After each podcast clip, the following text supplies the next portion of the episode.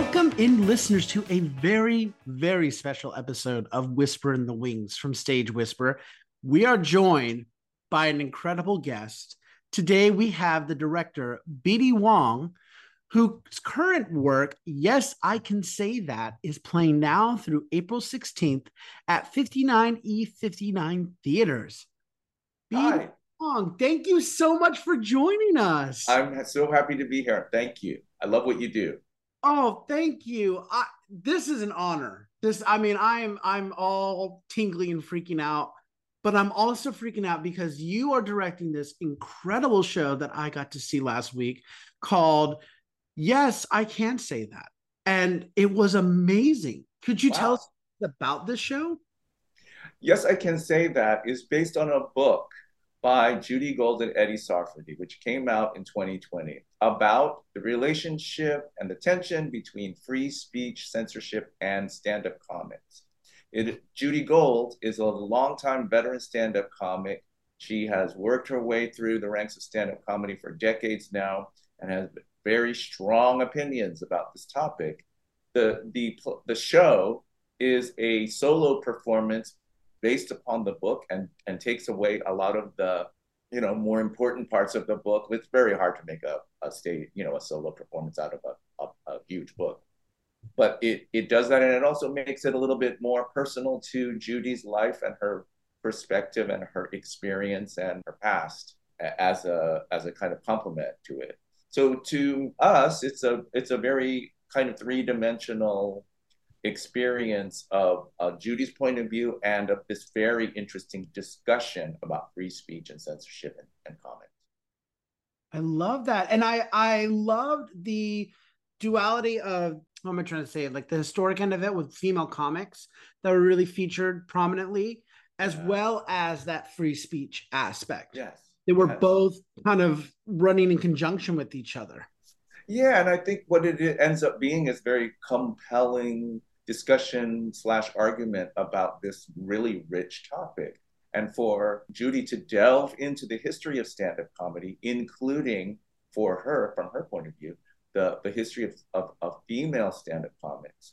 That's a real, like, great foundation for having a discussion about what censorship can be, what it means to be relegated to a certain, you know, marginalized status in any industry, and and to discuss how that affects the the all of the other things that she's talking about. She talks about cancellation. She talks about what it means to cross the line as a comic. She talks about a lot of really interesting things that we don't talk about that much the craft of stand-up comedy and what it what a joke is, you know, all of that stuff. And and it's really uh, interesting to me as a kind of a layperson in in stand-up comedy.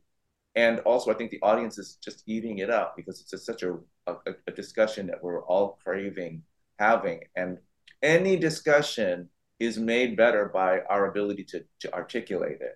This is what I have found over the years as a person talking about diversity and inclusion or talking about marginalization or representation.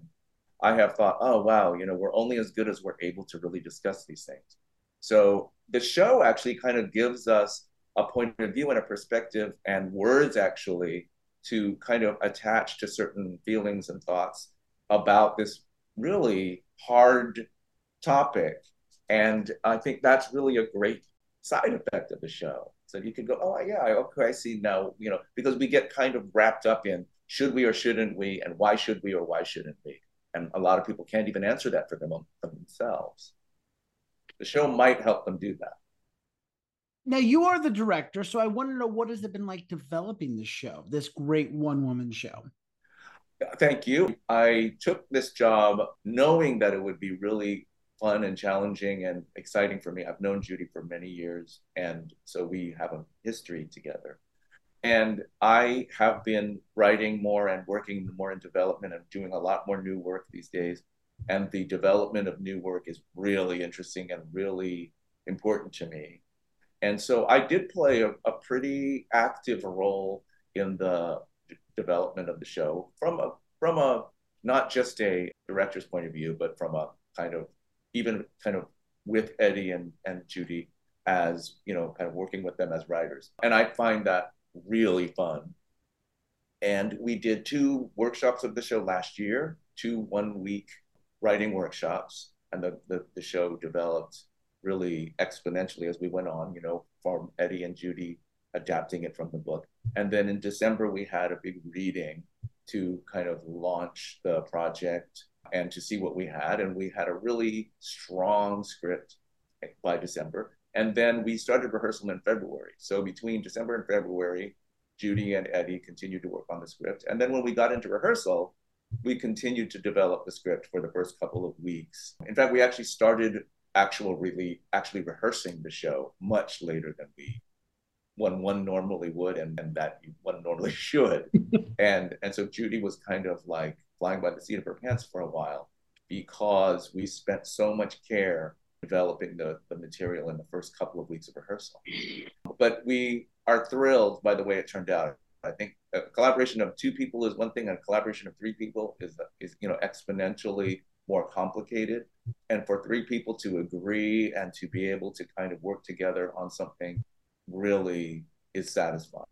So I think all three of us are really happy with the way that it's turned out, the way that it's threaded through a needle of kind of trying to, you know, get Judy from point A to point B over the course of 77 minutes and trying to cover a lot of ground. Yes, there as you mentioned just now, there is a lot of ground that is covered in the show, a lot of powerful ground. And I love that it's told through humor. I think that's the most disarming way to do it with an audience. You can cover the most serious or controversial subjects simply by t- doing it in a humorous way. But with yes. all of this ground you're covering, is there a message or a thought you're hoping the audience will take away from the show?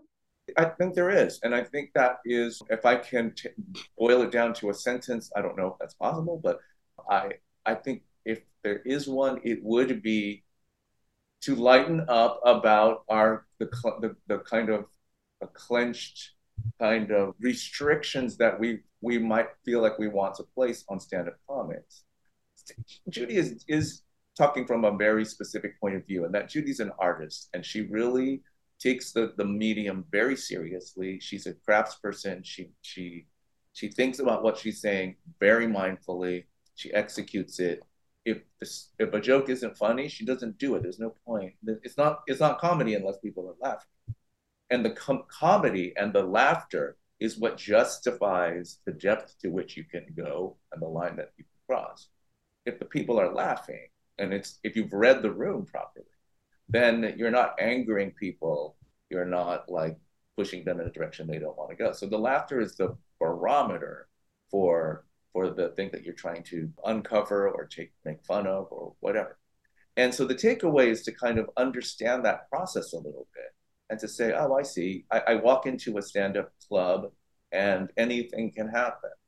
And then I leave the stand-up club and and and and it, it, it happened and it was a thing and some of it i loved and some of it i didn't but that's pretty much it if, if the stand-up has taken care of you then you can fully embrace them crossing the line and making people mad and not making them laugh that's a whole other thing. And and judy actually doesn't do that.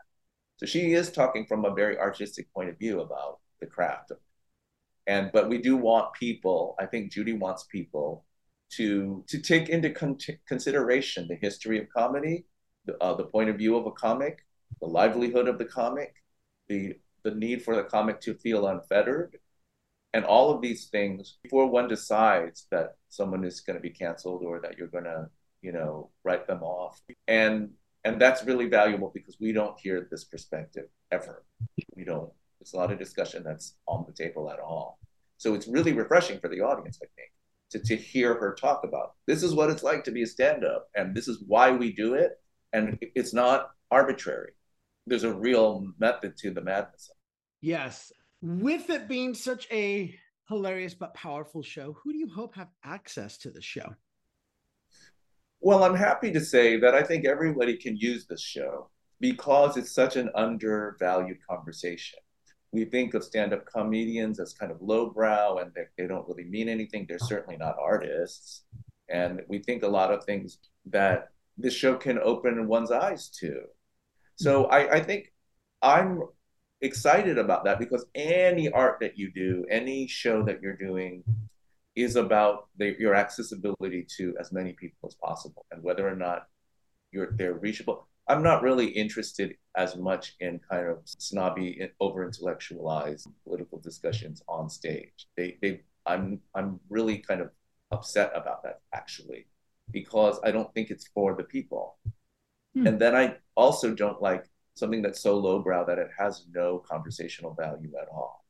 So in the middle is a sweet spot for me, where you reach as many people as possible and you affect and create a discussion or dialogue or an understanding through as many people as possible. If you can create a revelation on the snob area of the spectrum, the needle is going into snob territory, then you've really kind of really achieved something that's rather difficult. But the, the reverse is also true. At the lower end of the spectrum in the needle, there are, are people that don't think about a, a, lot of things and don't need to think about a lot of things. And when you can kind of give them a little bit of an understanding of something new, then you're really kind of, your storytelling has really intensely great value. And I really believe in trying to move, amuse, and stimulate as many people as possible. And I believe that this particular show is really good at that. I mean, aside from the fact that I worked on it and that I helped develop it or whatever, I, I'm I'm amazed and delighted and thrilled to watch Judy do it almost every night. I watch her almost every night, and and to see the audience kind of having their aha moment about a lot of these topics that she's talking about.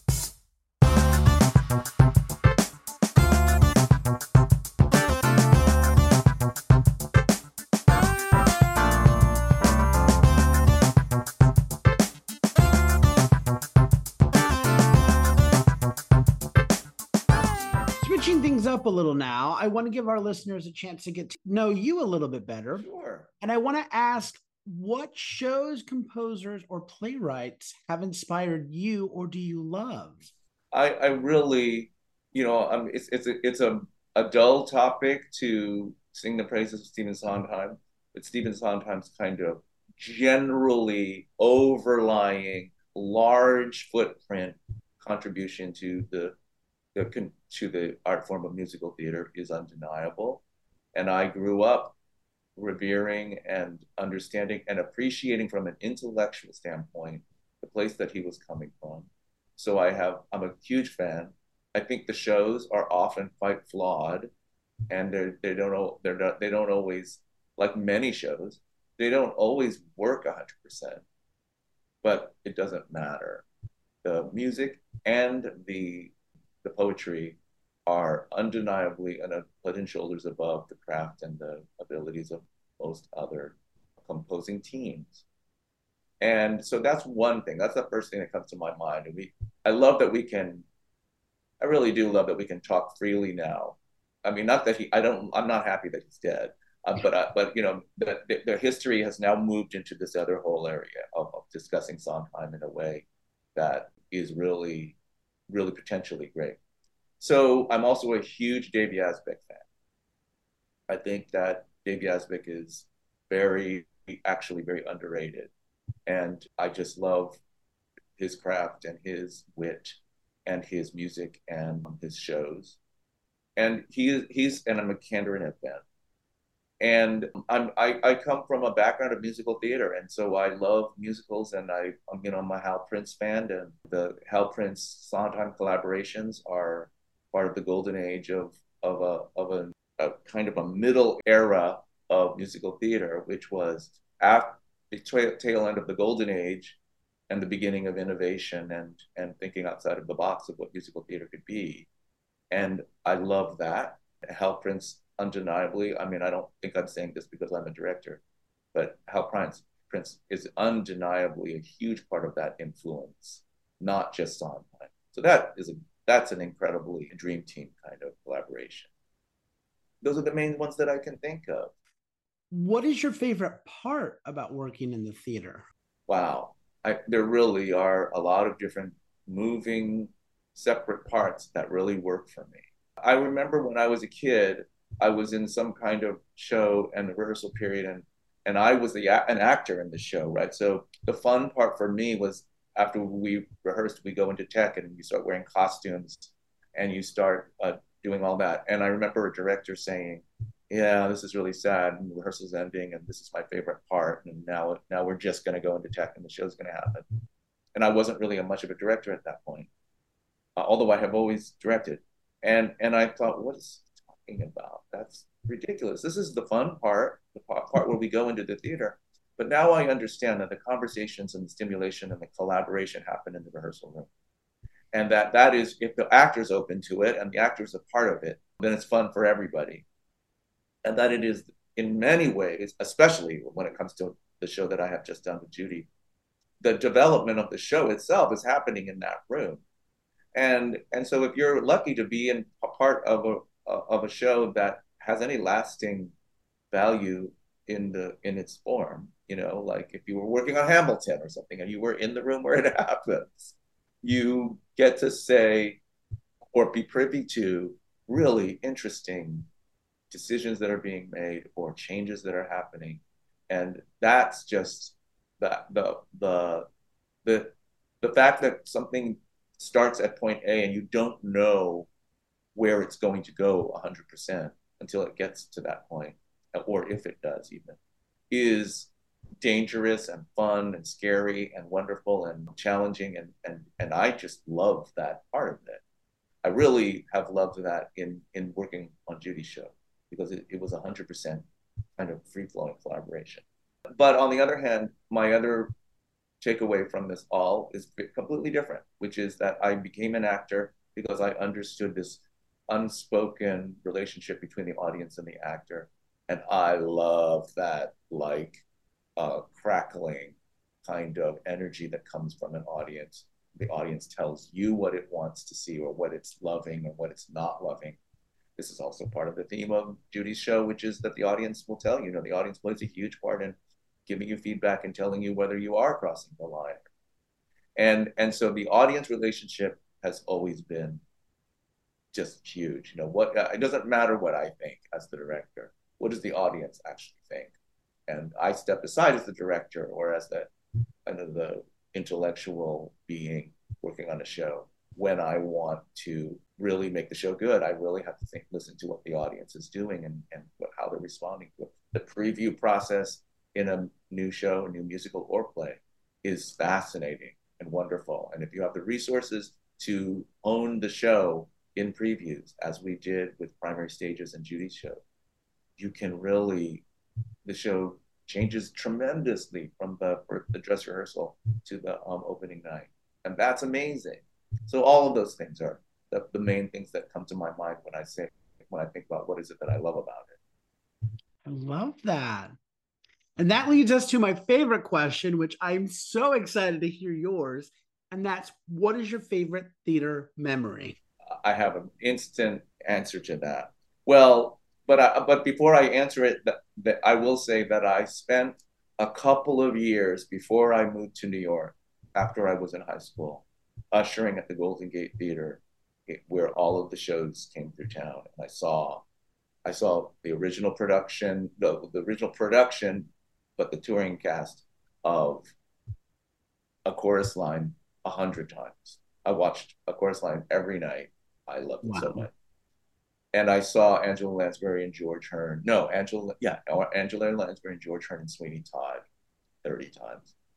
And I saw a million other performances that are burned in my memory. Glenn Close in Barnum. And mm. I hmm. saw Christine Ebersole in Camelot. And I saw Alexis Smith in Best Little Whorehouse. And then I was also a, a season ticket holder at the Broadway series, you know, in my hometown, San Francisco. But really, my first exposure to musical theater was when I was a freshman in high school. I'd seen musicals before. I don't know why, what was actually happening. Oh, I, I know what it was. I'd I'd seen musicals before, but I'd seen only professional musicals and they were in this big house, and I sat in the balcony and watched them. And so it was a there was a separation between me and that. But when I was in a freshman in high school, I didn't get into the the high school that I wanted to get into that all my friends got into. We needed a grade point average to get in, and I missed by one point. And so I was this odd man out when all my friends went to this this high school, Lowell High School in San Francisco. And I spent the first semester hanging out there because my friends all went there. It was really sad, actually. but one of the things that I did was I went to see their high school musical. And their high school musical was a student production of A Funny Thing Happened on the Way to the Forum. And this school was famous for doing good shows. The school that I got into was not. And this production was incredible. And it starred a guy named Robert Cabby, who went on to become an actor, who lives in New York now, who I recently looked up on Facebook and said, you know, what tell me about your life because you changed my life as a as a student actor. I mean, I saw the production three times. It was probably only on four or six times or something like that. I kept going back to see. I was just so magnetized by this production, by the show itself, and by the by the actors in it and it made me it made me it connected me to the actual possibility of actually doing that kind of work. I always thought i was just an audience prior to that. I was just watching shows and loving them. I saw tons of wonderful productions in that way that i told you was a ticket home i scraped together all my money to do it. But but this was different. And robert's performance as was so hilarious and well timed and skilled and full of joy that it's really stuck with me to this day, actually. And, I, and so that's it. I mean, it was magical for me. It immediately started this process of me thinking about uh, or, or fascinated, being fascinated by it. And then when I was a, a sophomore in, in high school, a teacher came into a, a class that I was in and said, we're, we're recruiting people to play musical instruments in the in the pit for the school, school musical, which I I wanted to be in proximity to the show, so I said, okay, I'll, I'll, I'll do that. And then a, a, person sitting next to me, who was my good friend, who had parents who were in community theater, and so she performed in community theater, had said, oh no, the, the action isn't in the orchestra pit. The action is on the stage. And I hmm. knew this, but you know, that I didn't have any other proximity to eligibility for it. But I secretly was thrilled that she made me go to this tryout and introduced me to this drama teacher who changed my life. So that memory of that show is, is the thing that is constantly in my mind. The original performance, I mean, you know, we have now, we're enjoying, um, haven't seen it yet, but they, we're, we are able to say we have a full on new revival of Sweeney Todd that's just over. And the original production of Sweeney Todd and Angela Lansbury's performance in particular is burned in my memory. like just into my core, the, the chills that I felt watching that production were incredible. And any other production of Sweeney Todd has paled in comparison because of the feelings that I have not gotten from it. Dying to see this one. I'm dying to see if it comes close to creating that tension and excitement that the original production had that I don't think I've ever seen replicated or, or even close to being achieved. So that's another memory of mine. Those two memories are the professional and non professional versions of the same thing. Wow. Amazing. really? Oh my no, seriously. I incredible. I love that that started in high school with with seeing someone like a peer that inspired yeah. you, but also being able to see the originals of Sweeney Todd, especially now more than ever. I mean, the closest most of us can get is that VHS recording. So that's, that's incredible. Right. Yeah. Thank and, you that's so pretty much. Great recording, but yeah, um, pretty great recording. But I remember, you know, I used to, I used to when someone didn't show up or there was an empty seat, I would go run down front and I would sit in the or, in the orchestra really close and that perform- her performance was unbelievable, unbelievably moving, unbelievably moving and, and scary and beautiful. Just gorgeous performance. That is amazing. Thank you for sharing those. Sure. Are there any other productions or projects you have coming on the pipeline we might be able to plug? Sure, yes. So I have enjoyed working on this a television show called Nora from Queens. Uh, Awkwafina is Nora from Queens on Comedy Central. We shot our third season uh, early, uh, late last year and been waiting for it to air. And it's finally airing. And the end of the season premiere of season three of Awkwafina is Nora from Queens is April 26th, Wednesday, April 26th at 10:30 on Comedy Central. And I I, I really have always loved uh, working on this show and all of the things that it means to me. There's a lot of kind of family vibes to it. And so I have always loved it. But the third season in particular, I really enjoyed working on it and found it very emotionally satisfying. So that that's in the offing. I did a, a Netflix movie called A Heart of Stone, which comes out at some point, maybe in the summer with Gal Gadot.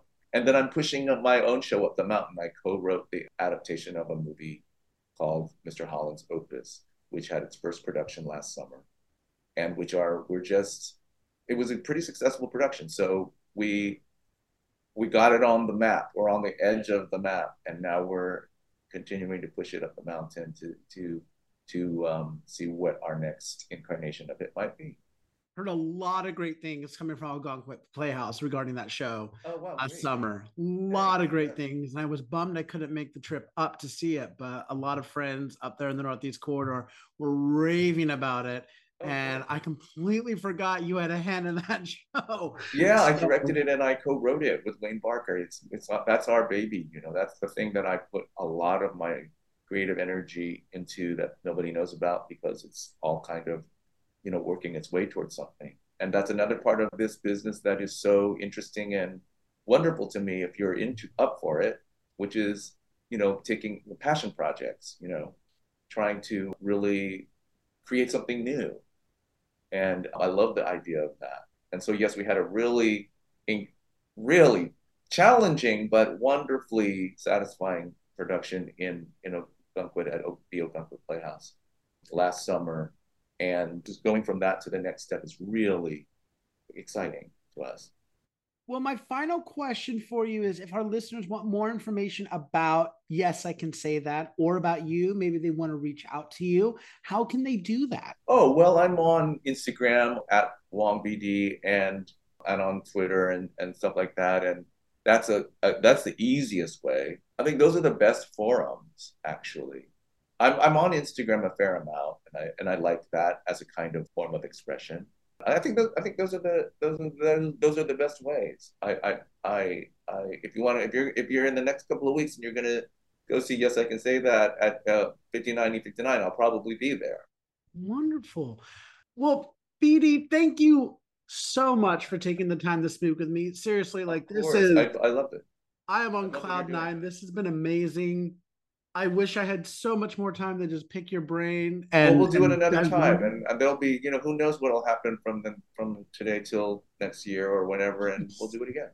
I, I look forward to it. Thank you so much. Thanks, and and and much love to Hope. Thank you. My guest today has been the director BD Wong, who is directing the new show from Primary Stages in association with Jamie DeRoy Yes, I Can Say That, which stars Judy Gold. It's playing now through April 16th at 59E59 theaters. You can get tickets and more information by visiting 59e59.org or primarystages.org. This is a fabulous show. You do not want to miss it. I highly recommend it. And get your tickets now. I guarantee they're going to start going much quicker. You don't want to miss it. So visit 59e59.org or primarystages.org.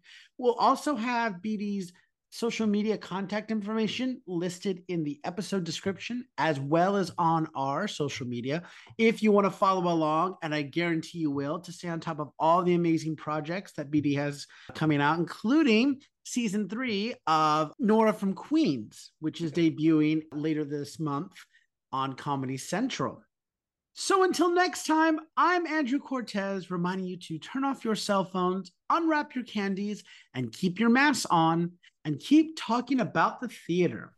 In a stage whisper. Thank you.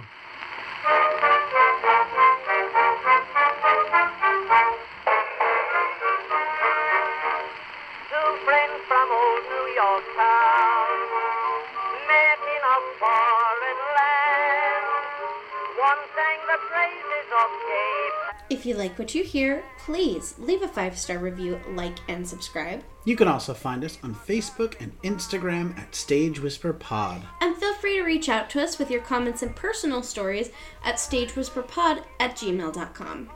Our theme song is Maniac by Jazzar. Other music on this episode provided by Jazzar and Billy Murray. You can also become a patron of our show by logging on to patreon.com slash stagewhisperpod. There you will find all the information about our backstage pass as well as our tip jar. Thank you so much for your generosity. We could not do this show without you.